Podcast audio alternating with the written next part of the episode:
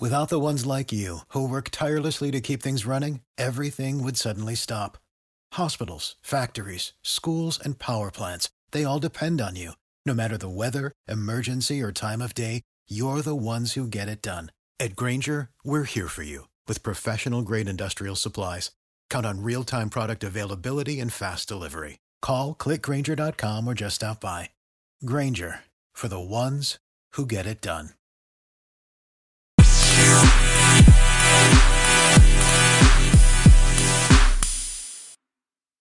Hey everybody, uh, Jacob here with uh, Daniel Three. Um, got a uh, interesting show for you guys. Um, this episode, I interviewed Stefan Molyneux of Freedomain Radio. Uh, Stefan is, if you know him, you know, kind of goes without saying that he has a lot of controversies surrounding him, and um, at the same time, there is a lot to his work that um, I think most people, if they're willing to be charitable, even if they have issues with him, they're going to say that there are things he's done, you know, whether it's his work on peaceful parenting, um, things like practical anarchy. Um, there, there's a lot of good that Stefan did um, before he became more controversial. And um, we spent the first bit of the conversation focusing on the areas where we we wildly you know we have more in common or agree even though he's not a christian. We talked a lot about the relationship between christianity the church and you know libertarian philosophy and you know kind of ordering a society to promote the ideals of liberty. Um, on the uh, you know latter half of the conversation i tried to push the conversation more towards an area where we talked about some of our disagreements um, you know i feel like stefan either wasn't understanding um, a couple of the objections i made or he maybe dodged them a little bit.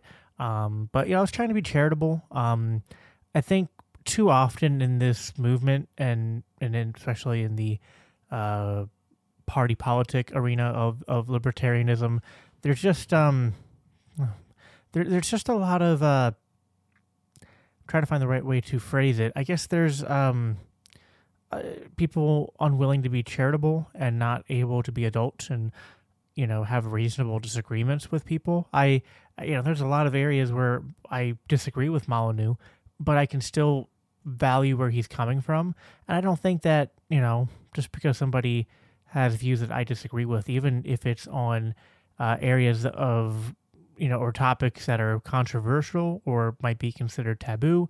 Um, I don't think that should warrant the conversation being shut down. Um, you know, for example, Molyneux has talked a lot about race and IQ, um, and that's a topic that um, a lot of people are not going to be a big fan of.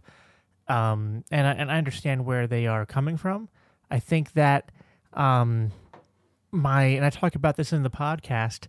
I don't, you know, I think that there's validity to race and IQ science, but at the same time, I I think that it's about how you emphasize it and where you go with it. You know, for me, I've always said, you know, I, I lean more towards I think that the data is is true, but I think that there's um only so much that IQ can demonstrate. And also, there's a lot of environmental factors that need to be considered. And even Stefan admits to that. Um, at the same time, I think it's fair to expect maybe some genetic, um, you know, differences might play a role into it. But, in, you know, I think that there's certain things that Stefan has talked about, you know, paired with race and IQ that make people, I don't know, raise their eyebrows a little bit, or you know, just they have accused him of being a white nationalist, a eugenicist, and I don't know. My intuitions, my observations have been that Stefan has been pretty consistent when he talks about this these things to say you don't judge individuals based upon group averages, and that um, you know he denounces white nationalism, denounces racism. You know he promote. He still is an. I asked him straight up in the podcast, like, would you still consider consider yourself an anarchist, even though you supported Trump? You've been very strong and vocal about your positions on immigration. Um, he still says he's an anarcho-capitalist, and you know he's. Uh, you can go onto his website, and he has a, a video called like "The Truth" about Stefan Molyneux, where he goes on and talks about why he's not a you know white nationalist, and a lot of the claims out there about him are things that people have taken wildly out of context, and that says a lot. You know, like the things about him being a eugenicist are like you know cl- clearly taken out of context, and we talked about that in the episode as well. So, you know, it's it's possible to view somebody as a sum of all their parts and not focus on the bad ones. And I don't know. I have my opinions and my suspicions about why this isn't a popular thing in our culture to do. Um, but ultimately, I don't know why we can't push back against that and why I can't have a civil conversation with someone like Stefan Molyneux, where I both talk about, you know, the agreements and and the, the things that we share in common, and then try to have a friendly discourse about the areas we disagree. If if Stefan Molyneux, I think it's fair to say Stefan Molyneux is probably wrong on a fair number of these subjects, whether it comes to borders, um, the exact application of race and IQ uh, statistics, and uh, also on matters of uh, police shootings and stuff. He's been, you know, in, in my opinion, um, a little bit incorrect in his analysis. I think the solution to bad speech has to be good speech. And when we shut down conversations, not only do we hurt ourselves, um, we we hurt ourselves for one because we're we're not sharpening our ideas against those who have opposing ideas. Um, we're also hurting the people who have the bad ideas because we're not challenging them. Calling someone a racist or a Nazi or you know all the names that you hear on social media, this doesn't change anyone's mind, and this doesn't provide anything productive. I think to the uh, overall discourse, and it, it doesn't serve the people watching um, the people who watch these interactions and stuff, if they share sentiments with someone like Stefan Molyneux on those ideas that I think that he's wrong about, um, they are more likely to be encouraged to continue down a path of looking at those ideas and maybe only hearing the wrong side of it and never hearing the counter side because of things like cancel culture and deplatforming. Um, so uh, it should go without saying, I think, with anybody I have on my show, that there's going to be areas that we disagree on. And I think it's okay to not spend an entire hour, hour and a half focusing on where we disagree. Um, you know, I'm I'm not that kind of combative person. There are some in the liberty movement who pride themselves on being combative, and I, you know, I think that's wrong for a whole myriad of reasons that I am sure to go into in the future because I'm actually having um, well, you'll see. I have a surprise guest coming up later in September that will be uh, uh, interesting and will be a continuation of the kind of thoughts and uh, things I'm talking about here. But to get back on subject, um, you know, listen to the whole conversation. Even if you're not a Molyneux fan, if you are a Molyneux fan, you'll you'll enjoy this. I think uh, even with his controversial takes, you know, I've already talked about Molyneux has a interesting interesting way of viewing the world, of of um, expressing philosophy, pushing for universalism and logical consistency. And uh, this is my second conversation with him over the past three years, and I uh, hope to do it again sometime in the future because I truly enjoy uh, my conversations with him. Um, also, I talked about this in the uh, podcast um, but I just wanted to double emphasize it here in the uh, intro.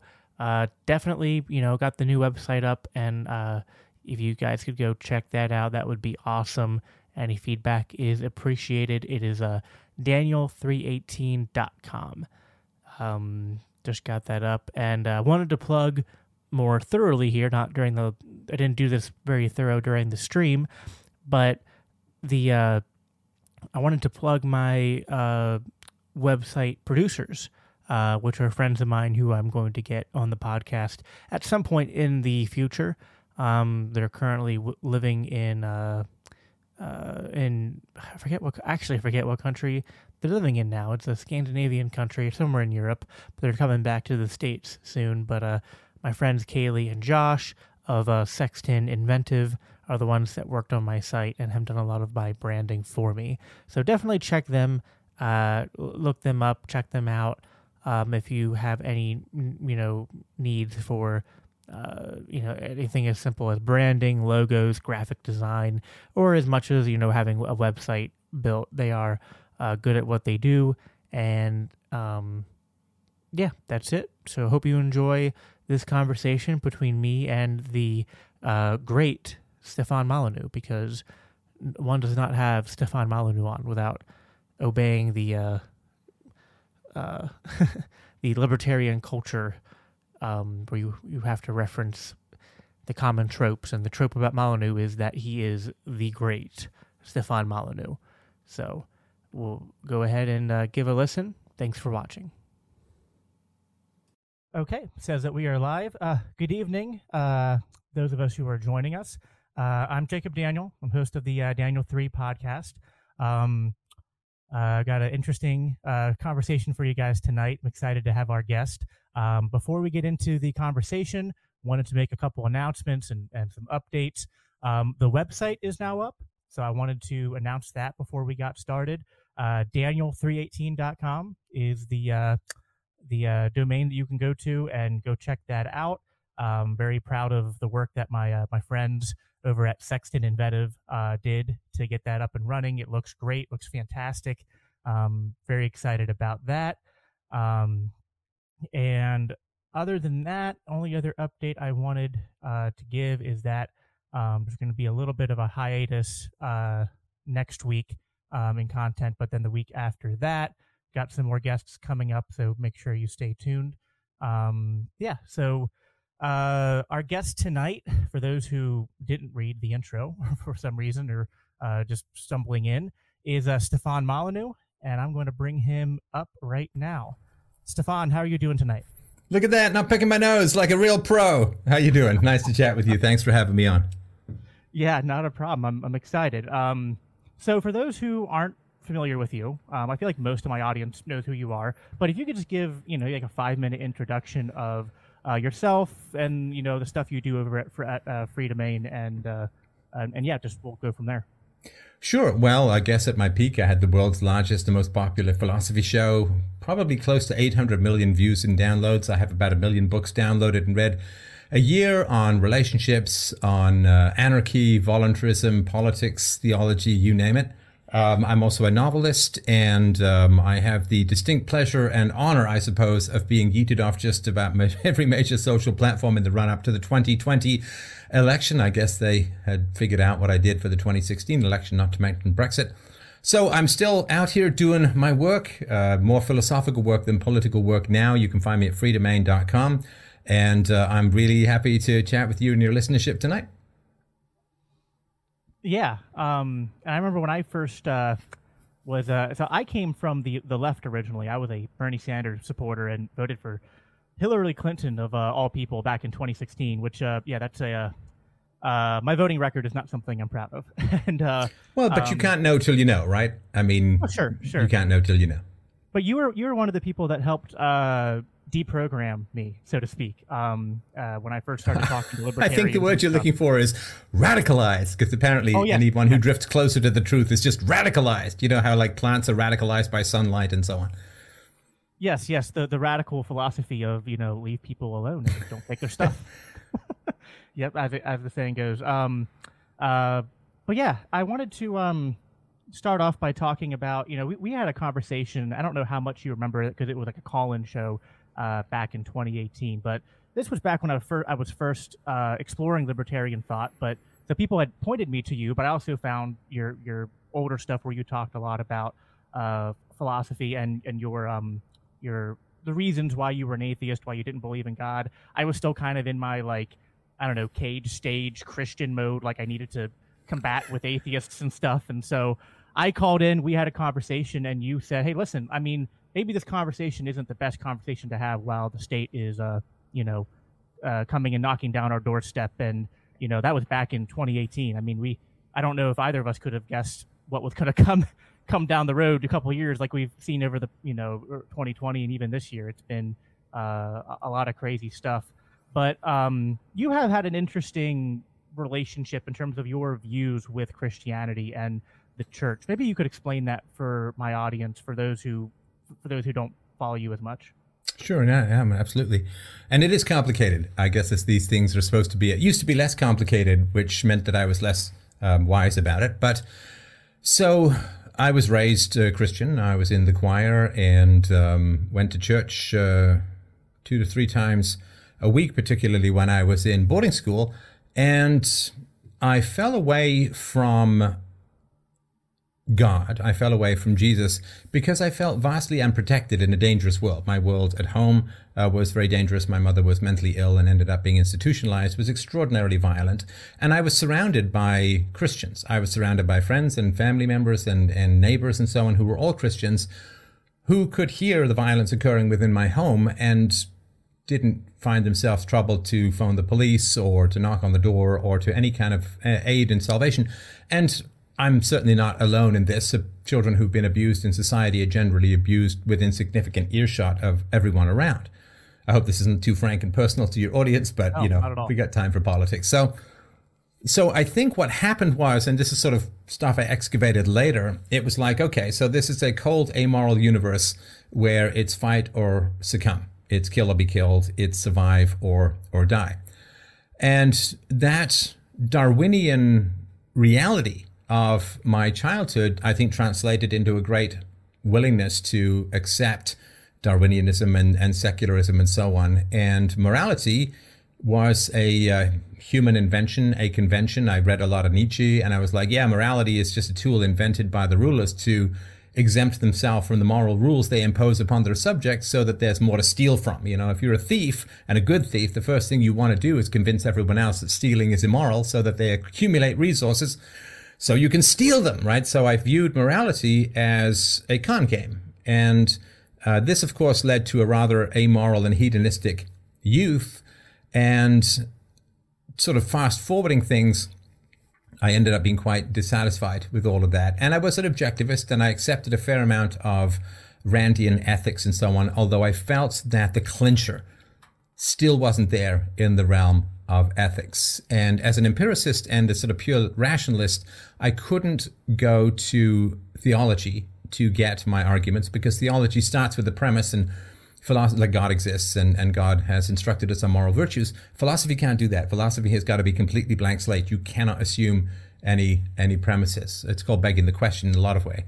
So I ended up working uh, in the realm of morality in particular, and came up with a moral explanation or an explanation of morality called universally preferable behavior, which um, we can go into if you want, but suffice to say, it satisfied me. And I, I spent 20 years or really more being unsatisfied by moral explanations.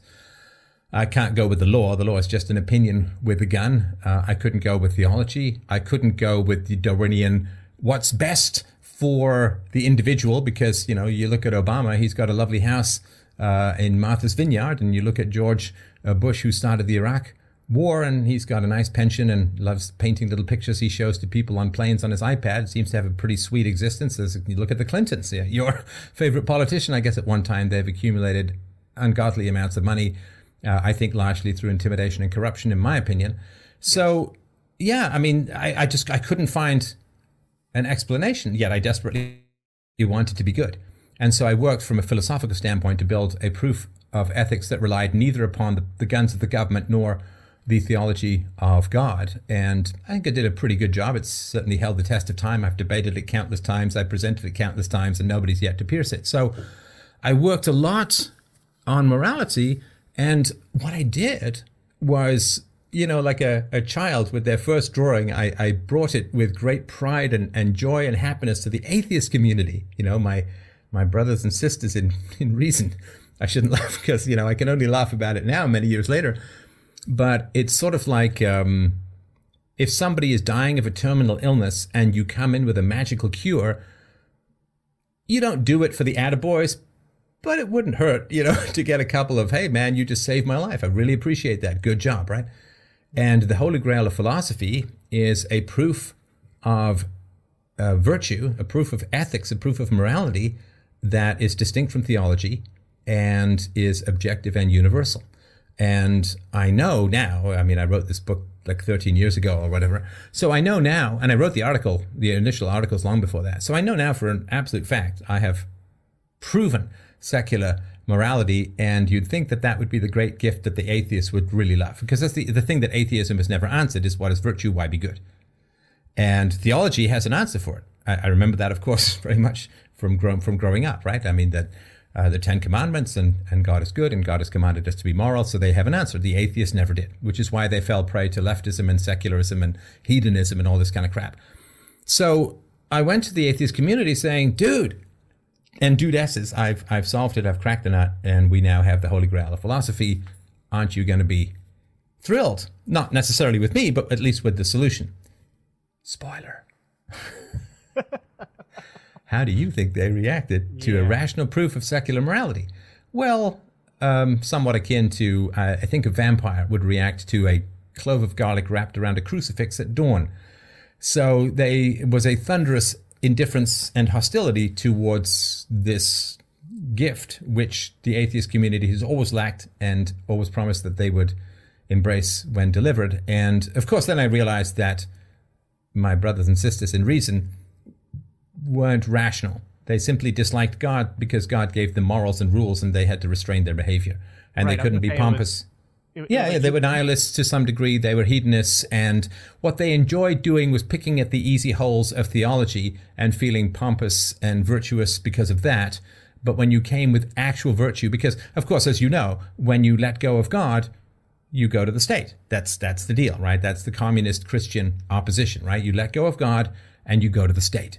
And so, because my uh, the, the theory of ethics, universally preferable behavior, denies the virtue and value of the state, then the supposed rational people who loved tear, tearing Christians away from, from religion, although rarely with Muslims and rarely with Hindus and rarely with, anyway, the other 10,000 gods. But they loved lording it over Christians because you see, they could puncture holes in Christian theology and felt that they had done a great service to reason. But when I disproved their God, the virtue Right. and value of the state, well, they reacted as extremists uh, who, who are addicted to violence, which is status as a whole, you react as extremists and violent te- tendency people would. They get very hostile, they get very manipulative, they get very destructive. And so, of course, I faced this choice. Okay, these people I thought were my brothers and sisters in reason are persisting in their error, and their error is sanctifying the use of violence against me, my child, my family through taxation, regulation, control, national debts. Uh, well, now, of course, vaccine passports and all that kind of stuff. So I looked at these two people. Okay, I got the Christians over here. The Christians and I believe thou shalt not steal. The Christians and I believe thou shalt not murder. The Christians uh, believe, and I believe thou shalt not bear false witness. And where I can identify errors in the Christianity, they do not impose them on me by force. However, over here we have the statists. And the statists worship a God called the state, which they want to have tyrannical and coercive control over me, my family, my children, their children, and so on, right? And so, who do I have more in common with? The people who vastly overlap with me in terms of ethics, who would never dream of imposing their morals on me by force, or the people who violently oppose a rational system of ethics and want to impose their view of the world on me by force. So, after being rather cruel and unkind to Christians, and of course, the Christians being very kind to me in response, which was something I did not deserve, but of course, it's the unguessed gifts that tend to be the most meaningful. I um, apologize to Christians, and I um, uh, we are uh, we are brothers in the uh, uh, pursuit of virtue and the opposition to coercion. Yeah, yeah. I mean, it was very much like UPB. Um, uh, you're, you were calling you were calling atheists to give up religion, and they gave up what they thought was religion, but they didn't stop being religious. They just they just rejected one God for for another, basically. Well, Their they God being- rejected no, they rejected a peaceful God for a violent God. Okay, yeah. And that's the problem because, again, you know, Christians have never sought to impose any beliefs on me by force. when I left Christianity. You know, try leaving a country. Good luck. You know, the exit taxes and you know regulations and right. So you can you can. I left the church and nobody tackled me and chased me down and locked me in a dungeon and took half my stuff and like it was like yeah, God be with you. You know, come back when you're ready, right? Uh, but the atheists, uh, they don't let you get away quite so easy. They're a little bit more stalky and, and chaining you in the dungeon after chloroforming you with the Bill of Rights. Yeah, that's definitely true. And, you know, I, I feel like there was also, you know, like the conversation we had, again, to, to, to reference that again, I was still feeling the sting of, not really you personally, but like atheists such as yourself who had spent a lot of time attacking Christians. And, um, you know, one thing that I took away from our conversation that has has carried me to this day is you kind of reminded me, like again, like you don't need to prove that that God exists because it's called faith. And the idea of faith is just that you believe it without proof. If you and you know if if i could prove god exists it wouldn't require faith. It would just be science or philosophy.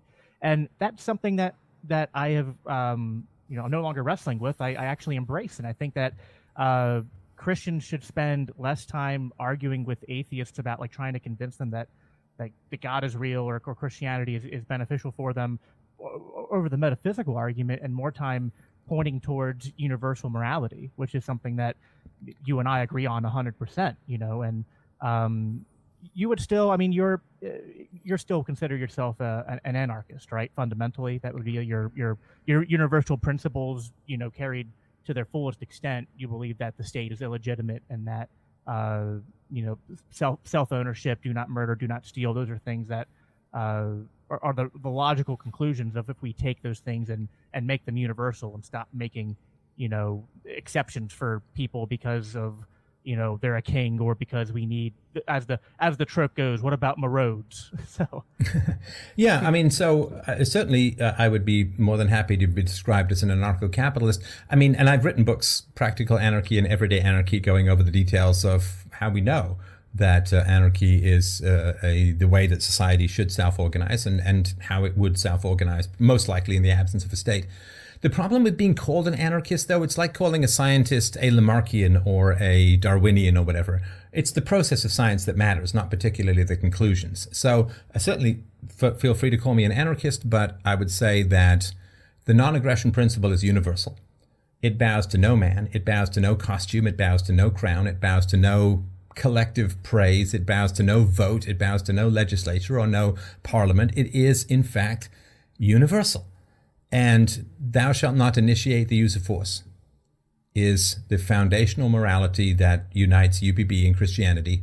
I'm sorry, that's really disrespectful to put UPB first. How ridiculous. Given that I believe Christianity's just a tad older and has a few more adherents that unites, or, or wherein uh, UPB attempts to trail past the magnificent moral structure to a large degree of Christianity.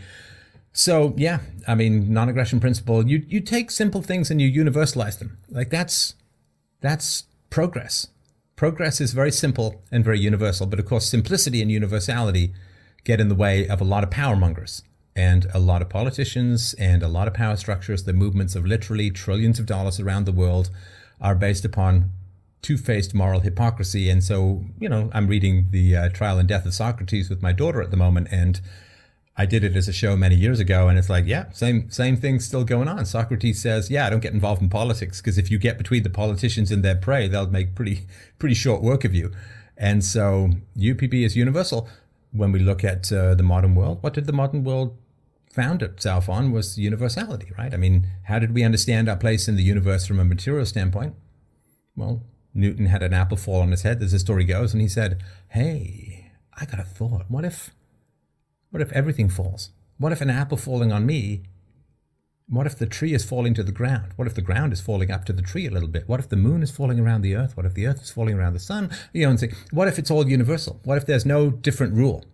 Right? Because they used to believe that the stars hung above the earth in a firmament, right? Like somehow they weren't, they were immune to gravity and universality and so on. It's like, well, what if we just have a universe where everything's constant. Gravity is a constant. Later, Einstein, of course, the speed of light is a constant. What if everything is just universal? And out of that universality, that just saying, okay, it's simple and universal, we get the modern world, modern science at least. Now, we've done that. And of course, this was the end of slavery, one of the great achievements of Christians. uh, from the uh, British Empire and other places as well, the end of slavery. What if self ownership is universal? What if self ownership is universal? Let's just play that out. Oh, yeah, it means no slavery, right? And it certainly means no income tax, and you can maybe pay some tariffs or whatever, right? So that was the foundation of the Republic and the end of slavery, which was, again, the great moral mission of Christians through the British Empire, largely around the world. So just making things simple and universal. And what if, what if thou shalt not steal is universal? Well, what is taxation? Taxation is taking property against your will. Ah, you can vote for it. It's like, well, not really, because you can't vote to not be taxed. And yeah. so it's not, you know, I mean, we, we, we recognize, of course, that sex should always be voluntary, but somehow we exempt property from that. And if the state had rape gangs, we'd be appalled. But because they're pillaging mostly men's wallets, we somehow don't particularly care because men are disposable. So it's just the idea of like stupid blindness sim- simplicity. Like it's like if explain morality to me like I'm three years old. It's like that's what we do with kids, right? We I, I worked in a daycare. We we have kids in kindergarten, and what do we say? We don't say, well, don't take other kids' toys unless unless if you can get the majority of kids to agree with you that the kids' toys should be taken, then it's totally fine. Or, right? or if the or if you need the toy to construct some really super important fort you know what right, I mean? Like, right. Don't don't take other kids' yeah. candy unless they have more candy than you. And then right. like we just we we just say don't hit, don't steal. That yeah. and, and that's that's universal. And we we give all of these universals to our kids and we expect them to live by them. And then when it comes to adults with power, we tie ourselves into these Gordian lower intestine brain knots trying to justify all these ridiculous contradictions in the you know way back in the day you know the ptolemaic system right? Circle they thought uh, everything had to be a perfect circle. So in order to explain the retrograde motion of mars right like the earth accelerates faster around the sun so mars looks like it's going backwards at one point. They had all these circles within circles and it took guys four days to calculate the position of mars until was it galileo or copernicus or tycho brahe or one of those guys was like okay dude if we take the sun put it in the middle I can give you the position of Mars in about three minutes. And that simplicity, when things get over complex, and, and you know, I took political science with Charles Taylor at McGill, and I did a whole year on the guy. I had no idea what the hell he was ever saying. It's always so complex, and oh my god, and you know, there's social this and and contract that, and and and oh, like it's like, can or, we just? Or it's like Keynesian economics, where it's like trying to explain the the you know like, like the Austrians have the actual easy explanation for why the uh the economy goes through these booms and busts, but with Keynesian economics, it's just like you know bl- black magic wizardry and the the magic magical money printer that you know it, you know n- never quite we never quite get to that part where uh, you stop printing money because like supposedly we're supposed to get to a point where like we've stimulated the economy and it rebounds and we pay off our debt. I'm still waiting for for uh, that part of Keynesian economics to play out. Maybe they maybe they forgot it. I don't know. Well, well, and of course, as you know, the Keynes was a predatory guy uh, on yep. on a predatory homosexual, and which is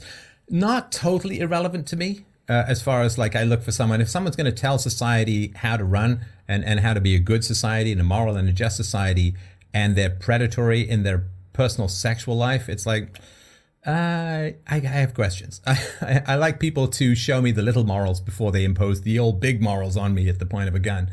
So, uh, but of course, the people in power loved Keynesianism because it gives them the excuse to bribe the voters with borrowed money. And of course, you know, oh yeah, we'll pay it off later. Yeah, yeah. I mean, you know, I mean, that's that's the addict who wants a hit, saying, "I'll get you the money tomorrow," and you know, he right. never intends to come back. Yeah. But yeah, I mean, why did Austrian economics not win and Keynesian economics won? Because Keynesian economics serves the needs of the rulers, and Austrian economics serves the needs of the people. So, yeah. sorry, people, rulers rulers come first. If they didn't, they wouldn't be rulers. Yep, but I, you know, I, I think universalizing morality is an important exercise, and you know, I, I, certainly have these conversations. If like if someone's an atheist, I don't sit there and try to like preach the Bible at them because it just doesn't seem you know useful. But if someone's a Christian, it's it's real easy for for, for me to kind of do what you're doing with you know like UPB and just apply that to the stories in the Bible. I mean, or even just the Ten Commandments. I mean, and you know, and then there's you know scriptures that Christians try to you know wiggle their way around to justify it, but even those I think are misused. Like there's always the you know render unto Caesar what is Caesar's. It's like okay, well, what is Caesar's? Is it anything he claims by force? Because what separates that from uh, a mugger on the street saying you know your, your your wallet or your life while he has a gun pointed to you?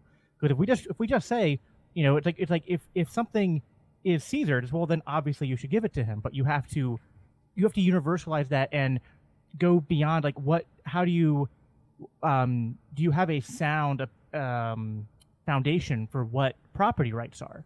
So that's what I, I tell Christians is like if you're going to look at that passage, like what is Caesar's? Is is anything Caesar just because he declares it by force? And how do you separate that from from a mugger? Because to me, if you can't you know justify that, you're um, you're making an exception. And, and what they don't realize is that, and I'm sure you know this, the reason the Pharisees asked Jesus that question was because they were trying to get him in trouble with the Romans. Because the correct answer was, you know, they were trying to get him in trouble with the Romans or the Jews. He could have said, "Oh, don't pay to Caesar because the Jews didn't actually believe you were supposed to." That's why they talked about, you know, how much they hated tax collectors.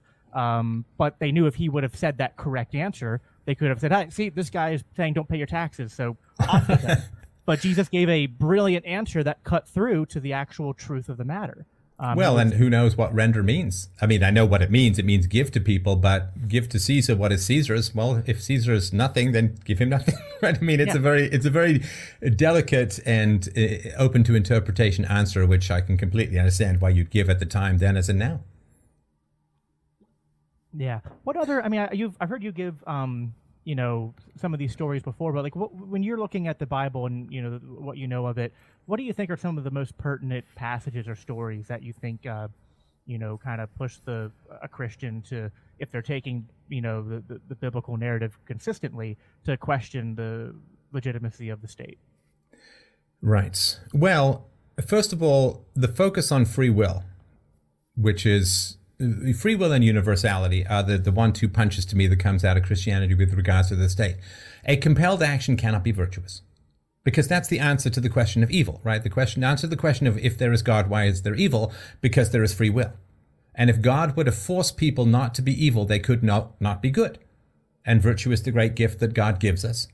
And if he forcibly prevents us from being evil, or did not give us the capacity to be evil, there would be no virtue in being good, and he wants to recreate his love of virtue in us. I mean, I, am probably that's a bit of an outsider's perspective, but once we have the question of free will, then there is no such thing as a compelled virtue.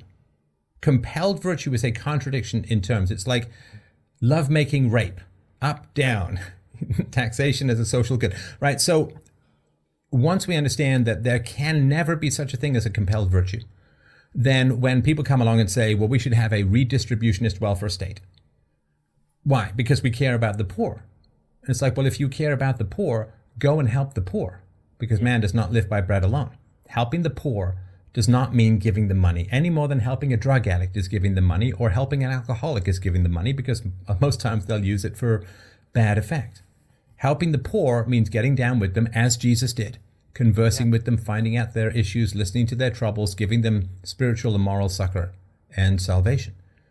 And so this the idea that you can help the poor by pointing a gun at someone, taking their money and handing it over to the poor is a, a monstrous idea, of course, and specifically it's not just anti-Jesus, it's not just anti-Christian, it's anti-theology as a whole in the entirety of the Christian universe. I mean, this is one of the signs that came after the flood, right? When God put the rainbow up and saying, well, that's it for compelled virtue or, or compelled destruction of evildoers, uh, Sodom and Gomorrah and all the rest. I'm not going to drown wrongdoers. And this, of course, was Christ moving forward and saying, you are responsible for your own decisions. You are responsible for your own sins. And yeah. it is accomplished is the universality of the sacrifice. The break with Judaism, the break with other religions has always been, with, for me, with Christianity, the universality of the morality. It is not a tribal group. It is not an in-group preference. A Christian, unlike many other religions, owes the highest moral standards to non-Christians as much as Christians. And that universality is philosophical in its intent. The fact that you can never ever compel virtue, to compel virtue is to create a slave and an evildoer, the slave being the person who's compelled and the evildoer being the one who's compelling him. And so, if there is no such thing as compelled virtue, then the state cannot achieve anything moral by pointing a gun at people. It can only expand evil.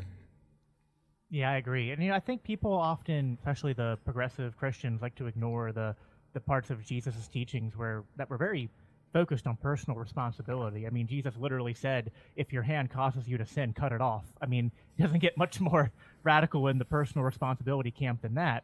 Um, you know, and when he said, "What you've done unto the least of these, you've done unto me," said what you've done, not what you've you know contracted third party muggers to rob from Peter to pay to Paul. You know what I mean? It's so.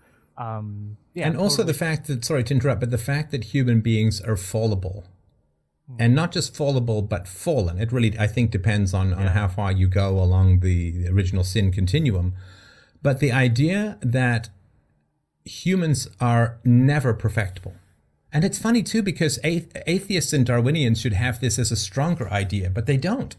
Because atheism and darwinism is so often used to justify totalitarianism of both the fascist and the communist side. And so for some reason purely fallible and corrupted and and self-interested and mammals like mammals who just like want to spread their seed and get resources and make babies and you know eat and like somehow they're perfectible in a moral sense. You can get the new communist man or the new fascist man who's just perfect and only labors for the betterment of others and has no vestigial mammalian impulses. Like the the atheists create this perfectibility of human beings and the christians are like no no no no no, absolutely not. The Christians understand evolution in this sense a lot better than the atheists do, because evolution would specifically say human beings evolved to be the apex predator because we prefer our own advantage, we prefer the advantage of those genetically similar to us, and we're willing to sacrifice anyone and everything to advance our lineage, to advance our genetics, to advance our ideology, perhaps.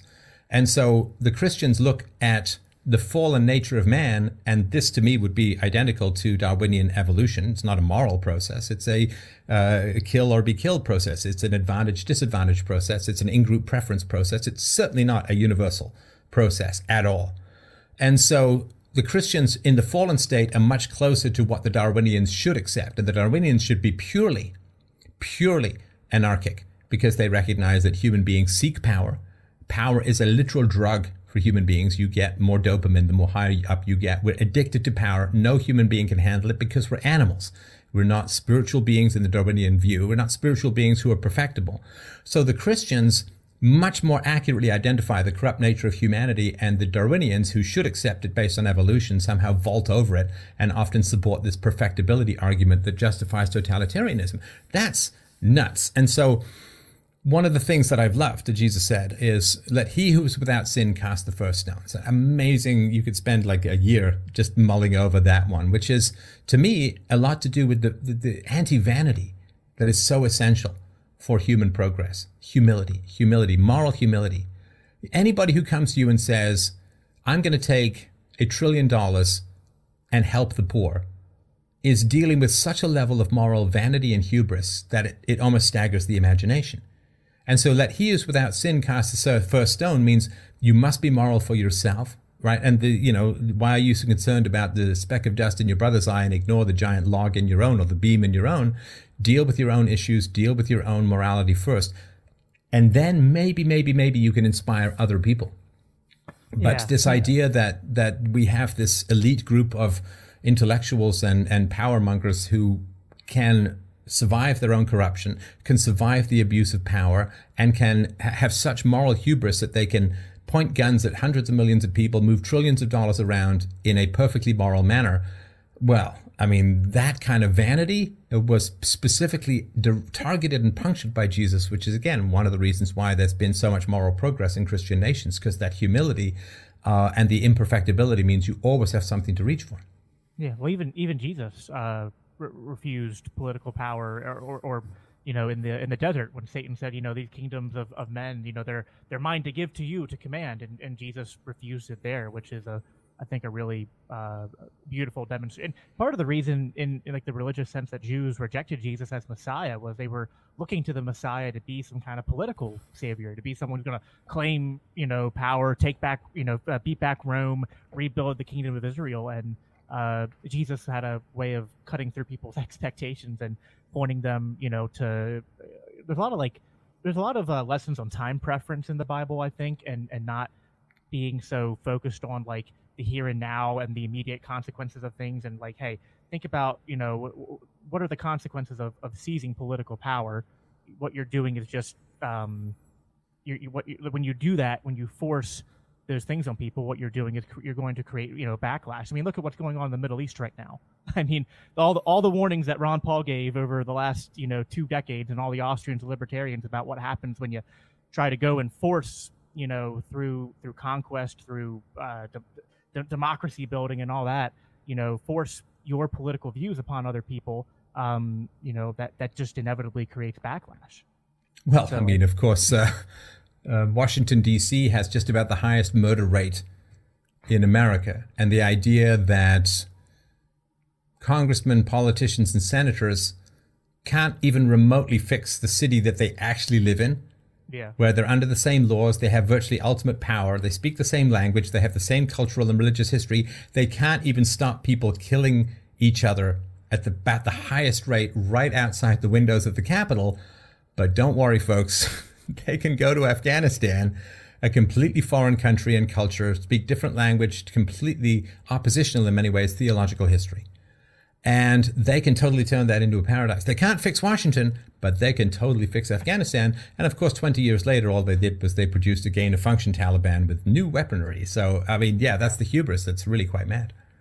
Yeah. So, something you said earlier, I wanted to touch on a bit too. You said one of the things about religion that you think um, about Christianity specifically that you know kind of di- causes Christians to diverge when it comes to looking at political power uh, from from maybe the the atheists or the secularists um, is is the um, understanding the fallibility or the fallen nature of, of man. And I, I certainly think that's part of it. And I think it, it, you know as a Christian you should be skeptical of the util like the um, effectiveness of central planning because of knowing how uh, corruptible and, and fallen man is.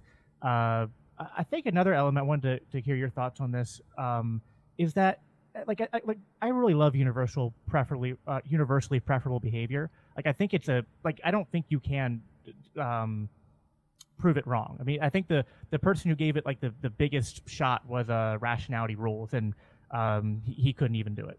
Um, and oh yeah, sorry for those who don't know, he put a whole series of videos out yeah. attacking it, and great, you know, let's let's polish it up, let's let's sharpen the sword. So we had a debate wherein um, he fully accepted the four proofs that rape, theft, assault, and murder can never be universally preferable behavior, and after that, it's like, yeah, he can say all he wants, but it's like, okay, so we're on the same page. Yeah.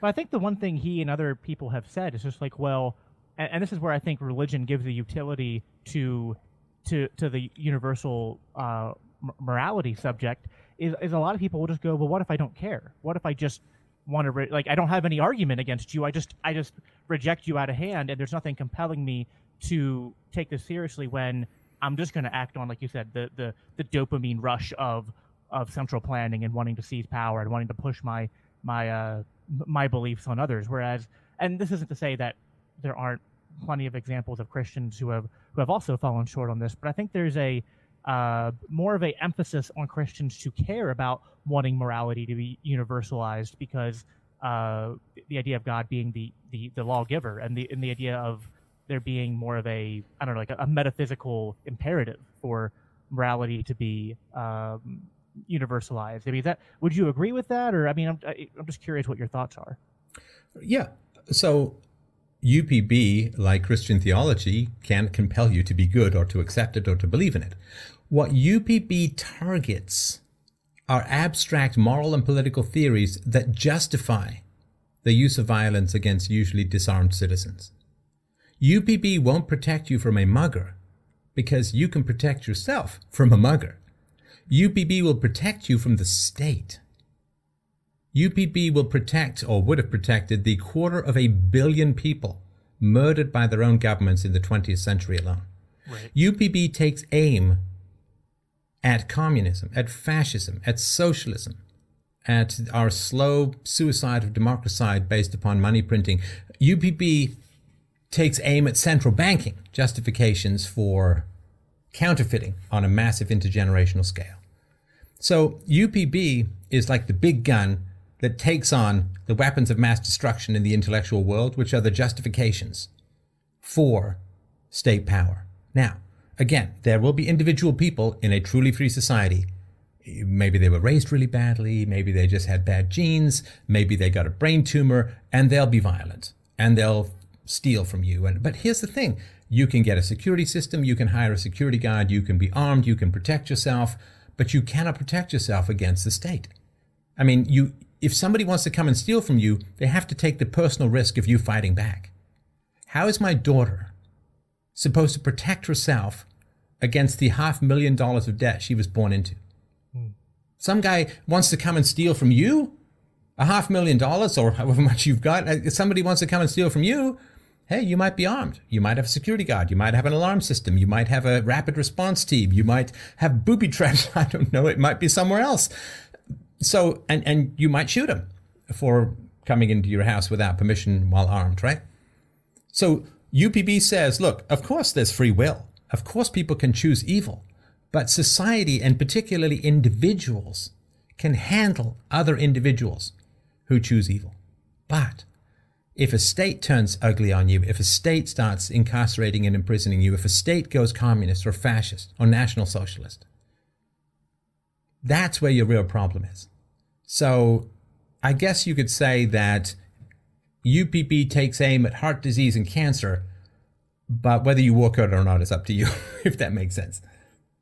Yeah, I mean, I guess uh, uh, what I was getting at is just I feel like there's still just too many, uh, you know, uh, like the utility of religion is that it it, it, com- it not compels is the wrong word. It incentivizes people to uh, I guess to care more about the morality argument, where there's a lot of statist atheists, you know, or secular people, agnostics, whatever, that just like you push them, like, look at like you're not being consistent, and they just sh- shrug it off like it's, well, I don't care. Like, why do I need to be consistent? it's just like, well, you know what I mean? Like that's that's what I, you know, and, and this isn't like there's plenty of atheists in the like, you know, I'm involved in here in the United States, here in the, like our, our Libertarian Party and and there's plenty of of, of atheists and, and secular people that you know we get along great. And I've, I've tried to you know like we've talked like i talked about earlier i'm no longer fighting with them. Um, and uh, to some extent i've had to do the reverse to say you know when they come after me for being religious to be like hey friendly fire. We're on the same team here. You know what I mean? So let's let's get back to you know actually going like you know my my God isn't your problem right now. You're, you're the, God we should be focused on is the uh, the ones, the, the ones we've, we we've got we've got the two C's here. You can choose from two C's.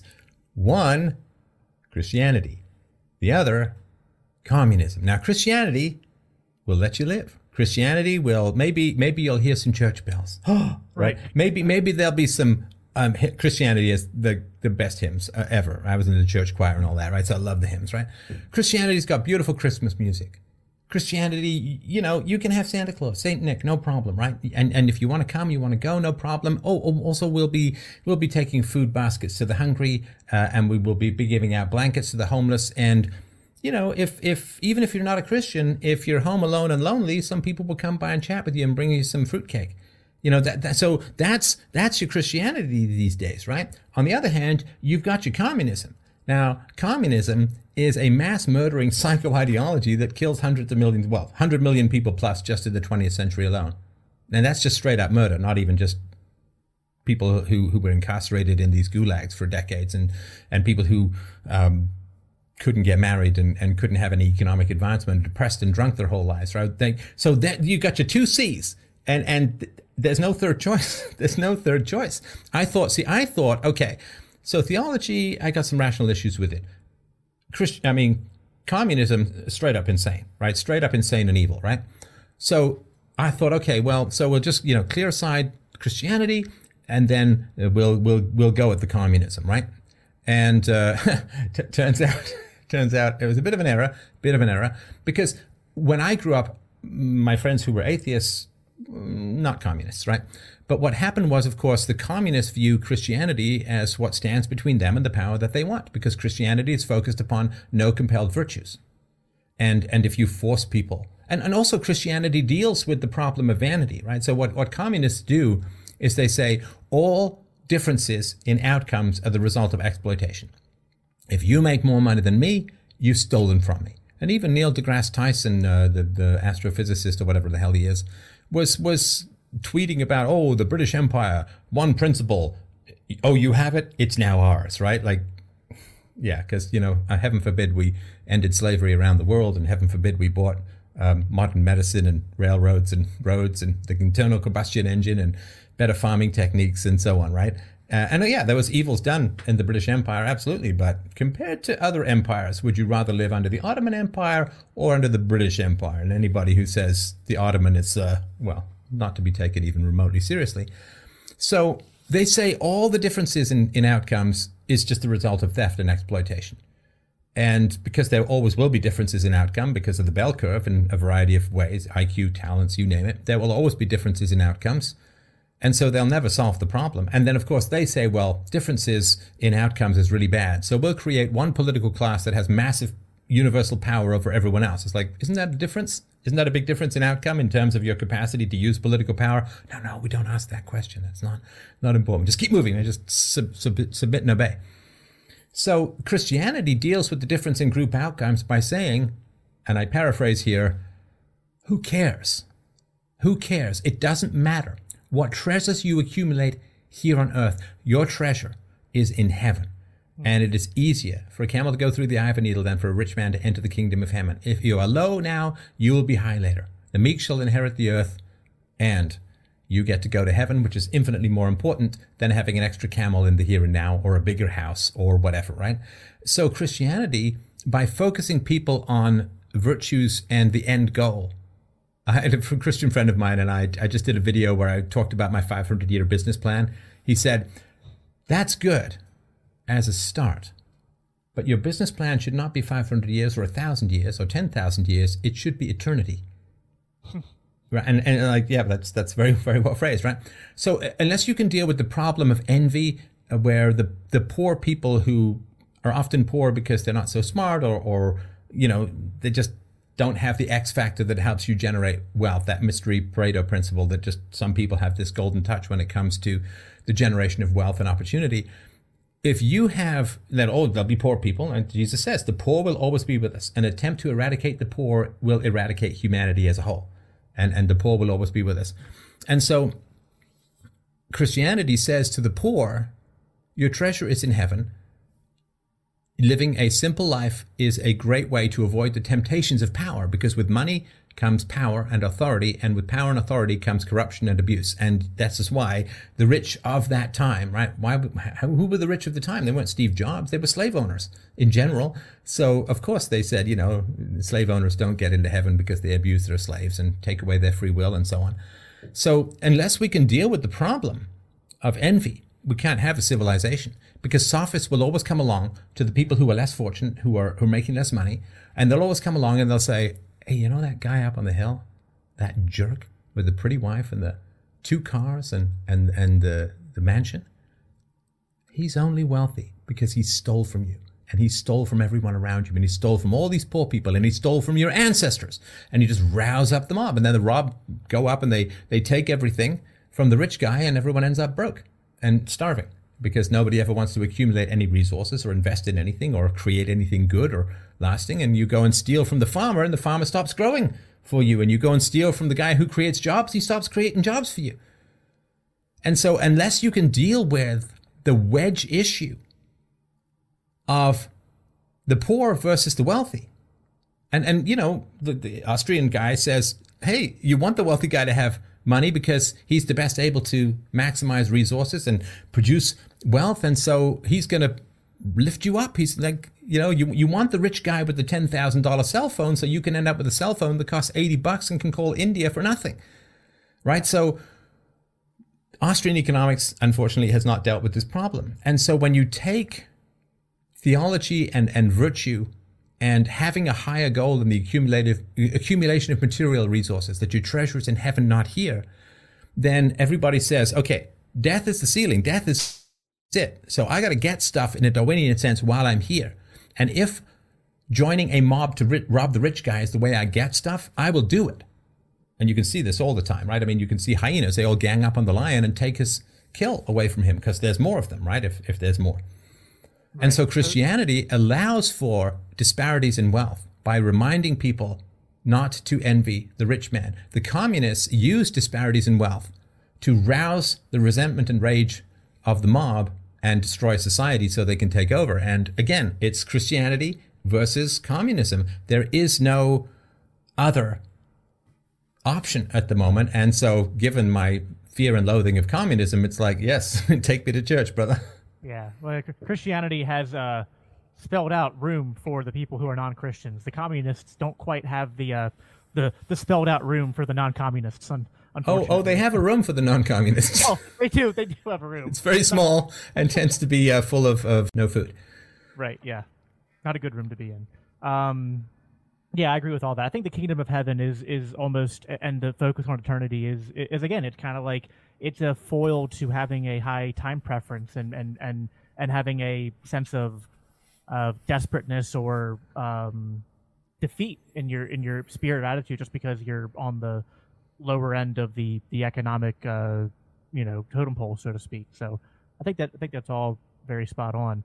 Um, I wanted to get uh, we have some some uh, commenters, people who are asking questions, but also before I got to those, um, I wanted to spend a few minutes also because you talked about at the beginning of the uh, the episode how you've been you know uh, deplatformed very uh, very successfully by uh, most major platforms and uh, yeah I gotta tell you when I um and I was expecting this when I announced I was having you on the um the usual very loud very annoying people were uh, you know, made it, yeah, made it, made it known. And I don't know, I'm, I'm, I'm growing tired of, um, you know, part, part of the decision to have you on was that I, uh, you know, don't want to cater to those kind of people. And if anything, I remember when Tom Woods had you on, he was just like, you know, actually, the more you guys tell me not to talk to people, the more I'm like, actually, that's a guy I probably want to talk to.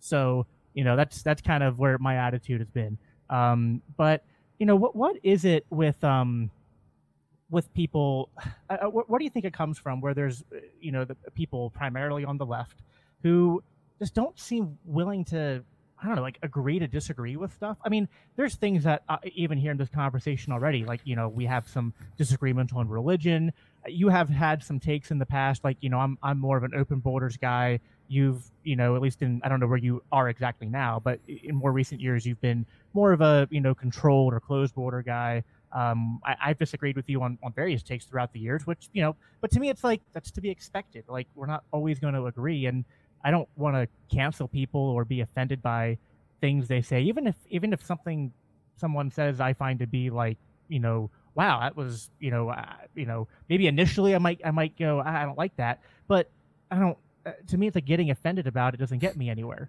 Like, it's just, it's like, cool, I'm offended by that. But okay, if it's wrong, I should be able to argue why it's wrong if I can't argue why it's wrong, well, maybe I need to reconsider, you know, my my uh, initial offense to it. What do you think is the source of all this, and and why? Uh, you know, some people, especially, it's one thing when the statists get uh, get mad, but there's people who call themselves libertarians who uh, go around. I mean, you've heard it all. I mean, they you're you you you uh, you're a white nationalist eugenicist who wants to go around and you know uh, enslave all the women and make them reproduce for us. So it's, I mean, it's it, it's crazy the things that people make up about you, and I'm just like, ah, dude, like. Yeah, I mean, the, the level of lies is the level of truth, right? I mean, if, if you speak important truths, then people will lie. So, as, as to where this comes from, I'll use an analogy that's very current day. So, I don't know if you've heard this theory about immune systems and hypercleanliness, right? So, for a year and a half, people have been socially distanced uh, they've been inside for the most part. They've been masked. They've been sanitizing their hands to the point where they can probably disinfect a toilet just by peeing on it. And the the cons- one of the concerns is not specific to COVID, but one of the concerns, of course, is that if you live in a hyper clean environment, and you don't get any workout from your immune system. Like I was reading this article about who, people who bite their nails have better immune systems because they're constantly getting germs from their like. So your immune system needs a workout, right? So then what happens is when your immune system encounters a virus in the wild, whether it's COVID or you know, it could be anything, could be I don't know, measles or or um, a cold or a flu or something like that, right? Then what happens is your body will overreact to it not to the point perhaps of cytokine storm, but your body will overreact to it because it hasn't had anything to do. And so it hasn't got any exercise. And it's sort of like if you don't exercise for a long time and then you try and lift a couch, you're going to hurt your back because you have no muscle mass there anymore. And so the way that you keep kids healthy is you let them play in the dirt. You you know you yeah. let them uh, go drink lake water. You let them be exposed to the world. One of the reasons why I think kids, you know, the the whole issue with like peanut butter, peanut allergies, and so on. I mean, some of it seems to have to do with these sort of hyper clean, wash your hands, sanitize everything, even before COVID, right? The sort of hoverbot mom helicopters that keep everyone clean and tidy and all that. It's kind of short sighted. I mean, I, I grew up, uh, we just roamed everywhere and, you know, we drink from the stream and, and you know, whatever, right? And, uh, you know, if it passes a sniff test or it's on the floor for less than three days, you can probably still eat it, right? So, uh, fairly robust then as as an adult. I mean, I shook off cancer, fortunately, very, very easily, or at least relatively easily. So, I think what the analogy that I think is important is that censorship produces this very hyper-reactive immune system of the mind. In other words, I grew up being exposed continually to contrary opinions all the time. My friends and I debated all the time. I was a, a capitalist in a sea of socialists, and and uh, this happened everywhere I went. I mean, I was in the art world, I was in academia, I did a master's degree, and I was just continually being bombarded with ideas that weren't just different, but oppositional and sometimes morally oppositional to mine. I took a whole course taught by a Marxist on the rise of capitalism and the socialist response, and and and it was just like battle, battle, battle. And so to me, disagreement is like it's like germs. The average germ for a kid who grew up in the country, like who cares? So you don't even notice it, right? So, but kids who are grow who grow up without debate, without arguments, without these kinds of oppositions, when they uh, encounter a different argument, their immune system of the mind, their hysteria kind of goes nuts.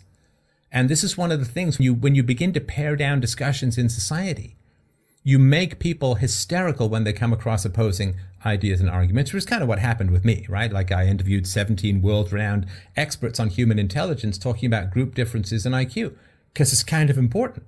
Because, you know, if we're going to have a whole bunch of different ethnicities live together, it's real nice if we turn to some science to explain some of these group differences. Otherwise, we're going to end up in a civil war, which is really bad for everyone. So maybe we can get some science in here to talk about these differences and cool the conversation down a little bit.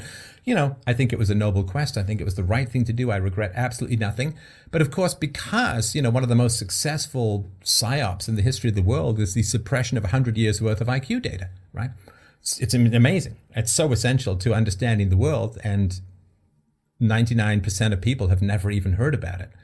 And, and so when you keep ideas away, when you keep essential arguments and facts away from people, when they encounter them, it's like some kid in a bubble getting his first cold. His immune system goes insane. It, it completely overreacts. And that's the thing. We haven't immunized our hysteria with constant exposure to good arguments from alternative perspectives. And of course, it's always kind of ironic when the left, which claims to love diversity, encounters an idea they don't, they don't like, they just try and smash it with a hammer. Uh, that does not appear overly diverse to me, at least. And so I think keeping people away from contrary arguments and ideas. You read the media; it's all you know. It's all just one big wall of like one guy writing the same article twenty thousand different times. And so people just aren't getting exposed to challenging ideas. They're not getting exposed to counter narratives. And so when they do get exposed to them, they freak out and, and can't reason and feel this existential panic in the same way your immune system freaks out if you've lived in a bubble your whole life. Yeah, no, I, I agree with that. And it's just, to me, it's silly. And like, you know, the whole race and IQ stuff, I mean, that's the people get the, the most triggered about that. And to me, it's like, all right, well, it, it, people have come to me, like friends of mine who, who, who were like, okay, but, but Molyneux's wrong about that? And like, there's all these scientific people in the science community who have said his stuff is debunked. I'm like, all right, well, like you know, the guy had a call-in show and and a podcast for years. So like, if you had information that you think proved things he was saying wrong, then like, what's the scientific or rational response? Is it to racist, right? White, you know, what I mean, and, and freak out, or is it like, you know, reach out in a civil manner to be like, hey, uh, Stefan, I uh, uh, listened to your podcasts. You've said these things. I think that that's wrong for these reasons. Maybe we can have a dialogue and, and conversation about it. Oh, and, yeah, set me right. Yeah. Yeah, if, yeah. If, if, if I'm wrong about something, I always appreciate it. But here's the thing, too. I mean, there's a reason I interviewed all of these experts, like tops of their fields, uh, editors of magazines, uh, well regarded scientific journals on intelligence, because I'm not a scientist. I'm not a scientist. Uh, I, I am not a geneticist. I'm not a biologist. And so it's funny. It always strikes me as kind of odd when I interview a bunch of people and I interviewed people who accepted it uh, as as a valid difference, but said it was all environmental. Fantastic. I interviewed people who said, you know, we don't know. IQ is 80% genetic by mid teens. It's hard to say. Maybe it's a little bit more genetic. I don't know. I'm not a geneticist. I'm not a psychologist. I can't answer these things, but it's really important information for us to debate. It really is. Oh, yeah. Because otherwise, way, it's a the, massive wedge issue that the left is going to use literally to destroy yeah. our societies. So, oh, yeah. what I found kind of interesting and, and really sad is I get all these emails saying, You're wrong. And it's like, What are you talking about? I interviewed the guy. I will give you his email. You can email him. Don't shoot the messenger.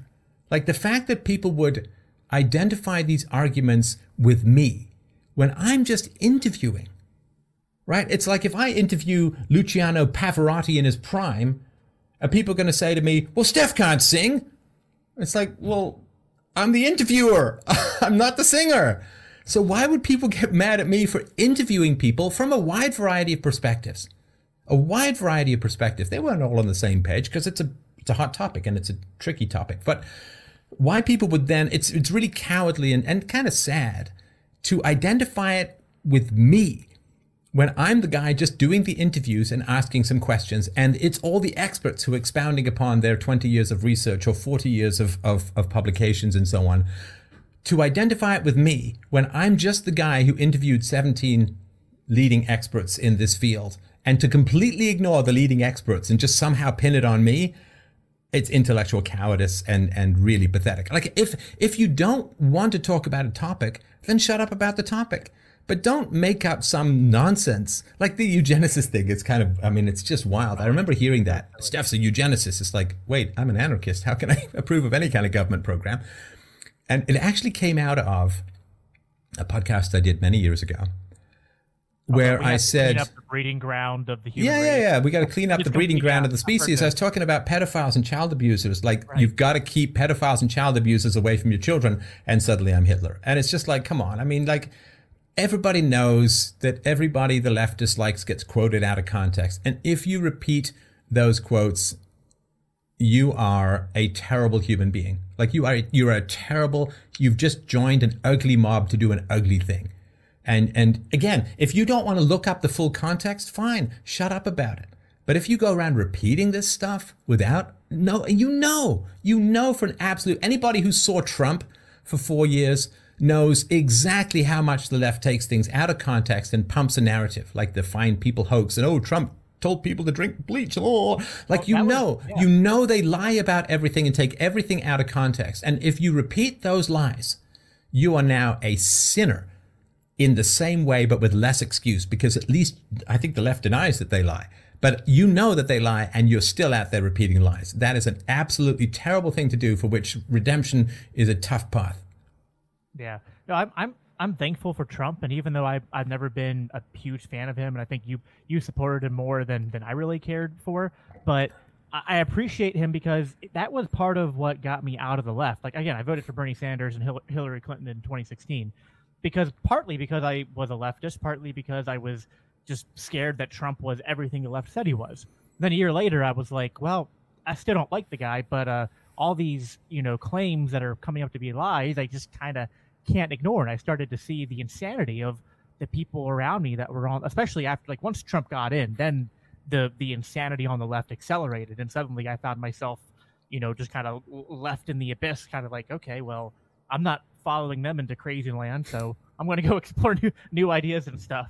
And uh, that's where that's where I ended up. And yeah, you know, I think, like, yeah, it's it's silly. I think you. I don't want to spend too much time, you know, catering or talking about the people who go go crazy about you. I mean, I, I, have some disagreements about you on all this stuff. Like on well, on if it's any consolation, I have disagreements with me about stuff as yeah. well. I mean, I don't have the same opinions now as 16 years ago. That would be sad.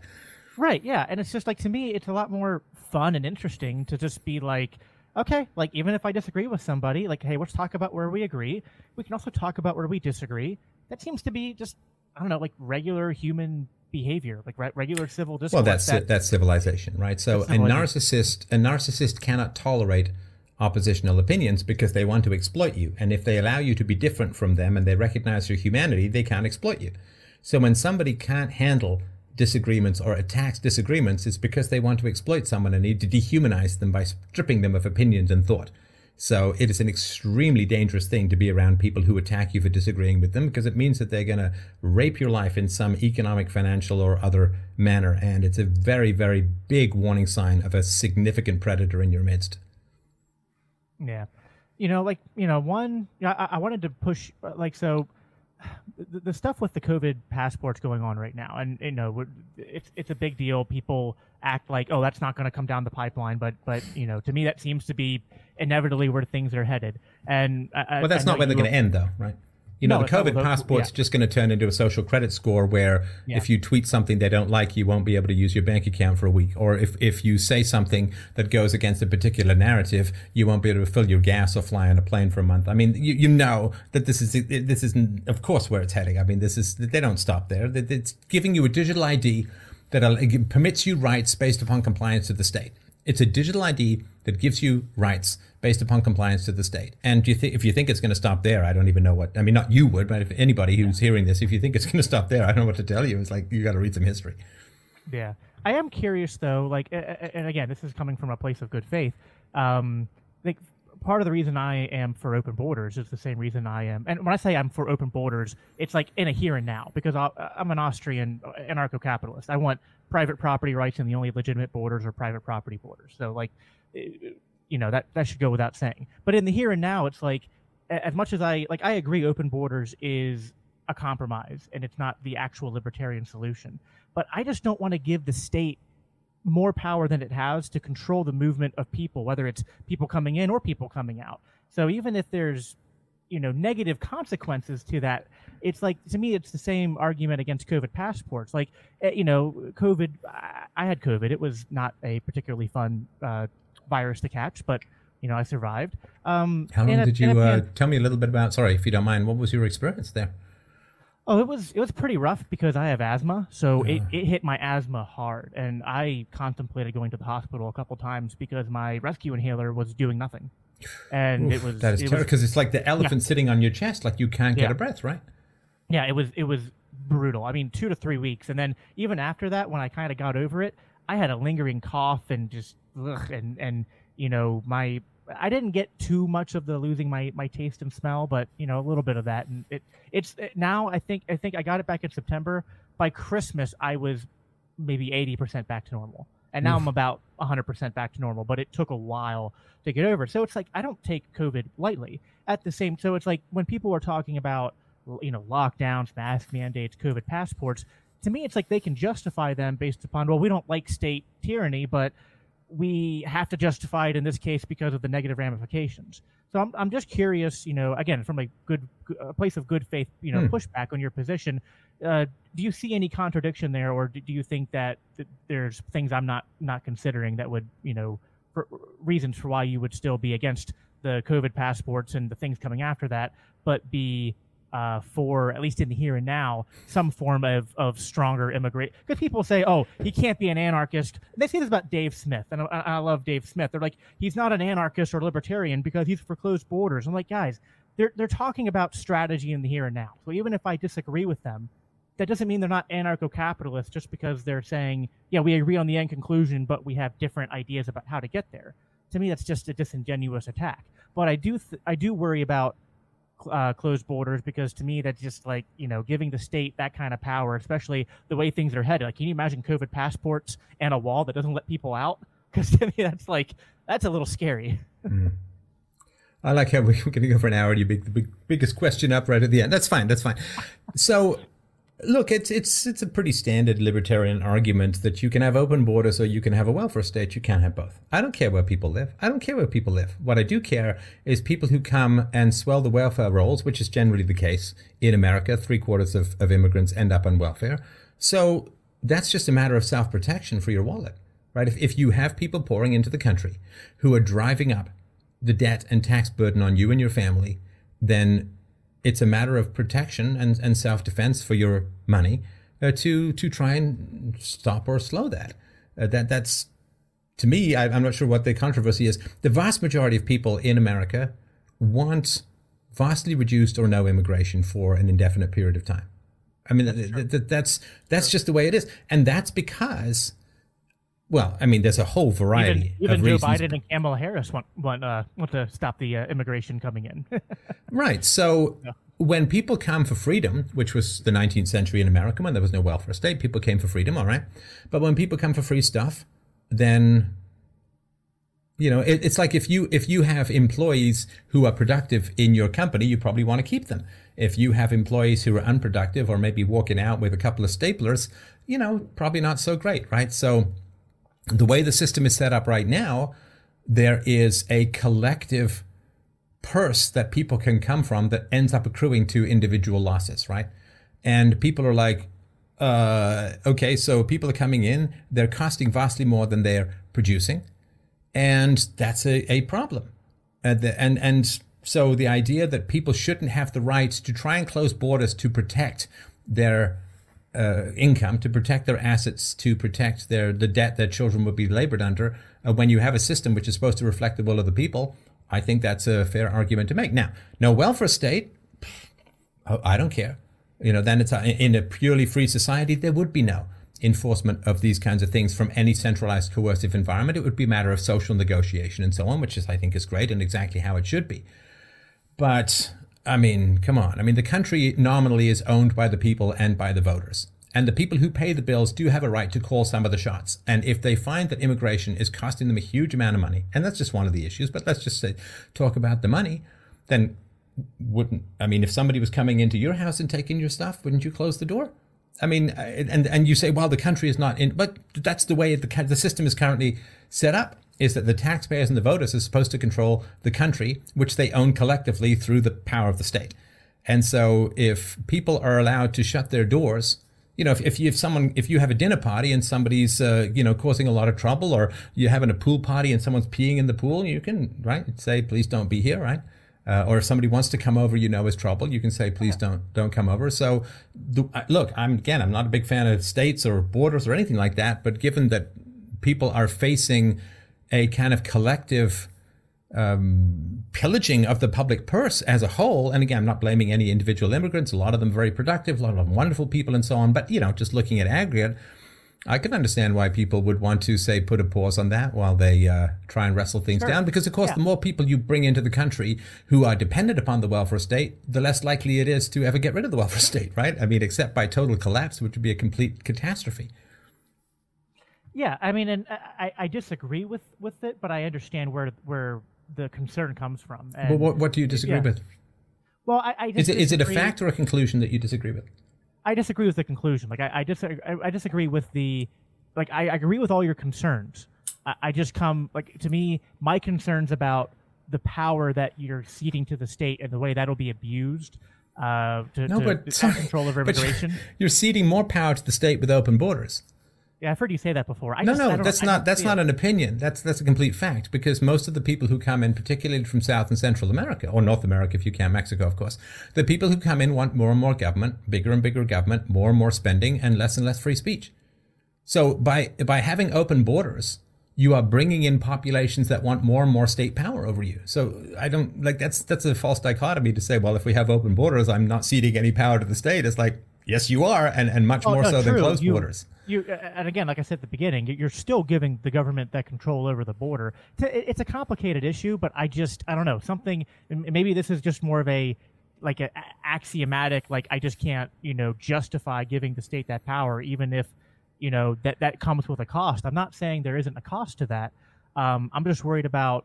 I I guess I see the potential hazards of the government having that power as being uh, greater than, than than what you do. And but to me, it's like I see where you're coming from, and also, you know, I'm involved in in, in the political arena here in the uh, states. I don't focus on immigration or- or going around trying to push for open borders because it's actually not that popular of an idea. Which is something that I do agree with you on, which is people, whether they're left or right, a lot of them, a lot of people on the left like to pretend they're for open borders, but at the end of the day, what the politicians that they vote for do is a lot of the same. Uh, you know, they- they're not. I mean, they might let more in, but they're, uh, but they're still uh, at the end of the day enforcing a a, a closed border position. Well, and I mean, it's all to some degree academic because there's no possibility of closing borders in the West. Uh, certainly not in in America. There's no possibility of closing the borders in any conceivable time frame. I mean, Trump was voted in precisely for that mandate as a whole and was able to do very little. So, uh, I mean, we can talk about it if we want, and, and I think that's interesting oh, no, arguments I mean, both I, ways. But the odds uh, of any of this uh, closed border stuff coming to pass, or even maybe massively open borders, I don't know. But it would be very much a theoretical um, discussion yeah. because Trump was the uh, was the uh, was America's attempt to gain control over its own borders and to try and uh, find a way to reduce the problems and pressures on the public purse through through mass immigration. Right. And there's not going to be another Trump, right? I mean, even Trump, if he ends up running again in 2024, is not going to be another Trump. So, I mean, we can talk about it, but it, it is oh, like oh, no, discussing how crime is going yeah, to be handled 100 years from now. Yeah, I don't. I don't want to, you know, stay on the issue too much longer. I, I really wanted to just bring it up as a as a quick, like, hey, here's a way that two people can agree on a lot, disagree on something, and I didn't call you a, a racist. So you know, at, least, at least not yet. So. right, right. And, so, and here's the thing, too. I never, of course, ever talked about limiting immigration to particular races or anything like that. There was nothing like that in anything I said. So, uh, ever. So, um, yeah, I mean, the, the racist thing is a complete non sequitur because um, yeah, I, I, a case can be made. That that's all I'm saying. And uh, yeah, I, I agree. A case can be made, and I think it's you know libertarians have been arguing about this for decades. So to act like it's an easy equation is is certainly disingenuous. I think on, on the behalf of other people, not not something you're doing. Do you have time for uh, a few questions before we close out? If they're snappy, sure. Um, uh, see, I wanted to scroll back down here. Um uh, what is your favorite book and favorite movie? That would be a cool thing to, to get. Yeah, I would say. I mean, my favorite book changes from time to time. Um, either Crime and Punishment or um, The Fountainhead uh, are books that I love. My very favorite book is one that I've written. So my, my novel, I, I, originally started as a novelist. People can get it for free. Uh, I'm a trained actor, by the way. I went a couple of years at the National Theatre School and uh, I narrate my own novels and it's uh, freedomain.com forward slash almost. Get this free novel. It's really, really great. But, um, and a favorite movie, um, it's an interesting combo. I sort of have a one-two punch for this. Again, it changes from time to time.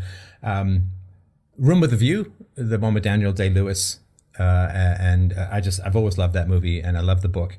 And uh, Fight Club also was a movie that packed quite a wallop for me because I was going through a, a, stage of enormous psychological turmoil plus insomnia, and I happened to go see this movie at just the right time, and it just left a huge boot print on my face and heart. And I actually have an entire uh, show where I discuss with an English professor all of the meanings behind Fight Club. So yeah, it's a very powerful movie, and, and I really liked it. Interesting. Um, one other question here, and uh, what would Stefan think is the uh, best approach to stop the growth of the st- uh, of the state, um, or is there even uh, uh, is that even a possibility at this point? Because I go back and forth between you know should we be engaged in, in damage control or should we you know is is a collapse inevitable and should we be trying to build something that will last beyond it? What cryptocurrency being something that you know I know we're we're both in, in, involved in and looking at as being something that could do that. So what are your thoughts there? Yeah, three C's. We had two C's earlier. Three C's: crypto, community, and carrots. right. So get, get some crypto, uh, get get part of a good community, and learn how to grow some food or get some food. I think that's important. So there's kind of a race at the moment, right? So those of us who have been predicting, and I've been doing this for 40 years. Many people have been doing it even longer. For those of us who've been predicting that statism doesn't work, people are beginning to get a whiff of this, right? So people are beginning to get a whiff that maybe Biden isn't the adult in the room who's finally come as Sam Harris take over. I'm so relieved that there are finally adults in the room, right? Because he's produced the biggest geopolitical and military disaster in modern American history with the catastrophe of Afghanistan. So those of us who've been predicting negative things, bad outcomes, those bad outcomes are beginning to really manifest. Now, it's a race because if our credibility gets elevated to the point where people will start listening to us, if we're no longer mad prophets but wise soothsayers, okay, then maybe people will start listening and maybe there can be some changes. If people double down on ignoring the people who called it early, right? I mean, the fact that Israel, the most vaccinated state in the world, now has the highest per capita COVID cases ever, three times that of the US. Well, those of us who predicted that, maybe we can gain some credibility. Everybody else who didn't predict it, people got to make a choice. And you either choose the people who've been right or you choose the people who are being wrong. You either choose choose the people who've suffered for being right or you choose the people who are being well paid for being wrong. And I can't make that choice for people. I can only be honest and open and show my sources and reveal my arguments and try and be as credible as possible. You have a choice to make between the people who are telling the truth and the people who are lying, between the people who are willing to reason with you and the people who will force you. You have a choice between the people who will use their words and the people who will use their swords. I can't tell which way society will go. And the only thing that I can say, and I hope this is the case for you, I'm sure that it is, and for the listeners as well. The only thing that I can say, which is going to be enough for me no matter what, I did everything I could. Yeah. I don't. I left nothing behind. I left nothing in the scabbard when it came to the allegorical battle against these forces of darkness. And when you have spent forty years, you know, twenty-four publicly, privately, sixteen publicly, really fighting to get the truth across and to get reason, evidence, and arguments across, to get philosophy and morality across. I don't know that there's many people who've done more than people like us.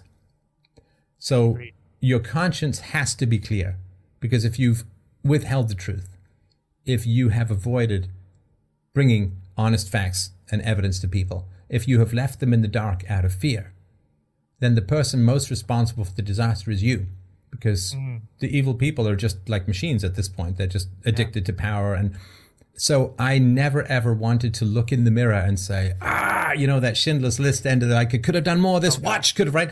I've never, yeah. that, that to me is a fate worse than death because I'm like, I'm only 55 this month. Right? I've seen a lot of these moral arcs in my life now, and I've seen what happens to people who betrayed their values, and I've seen what happens to people who did not stand up for the truth. Now, I've also seen people who stood way too high for the truth and got beheaded. So, you know, you got to manage this a little bit. But speak the truth. Already, they, they barely missed.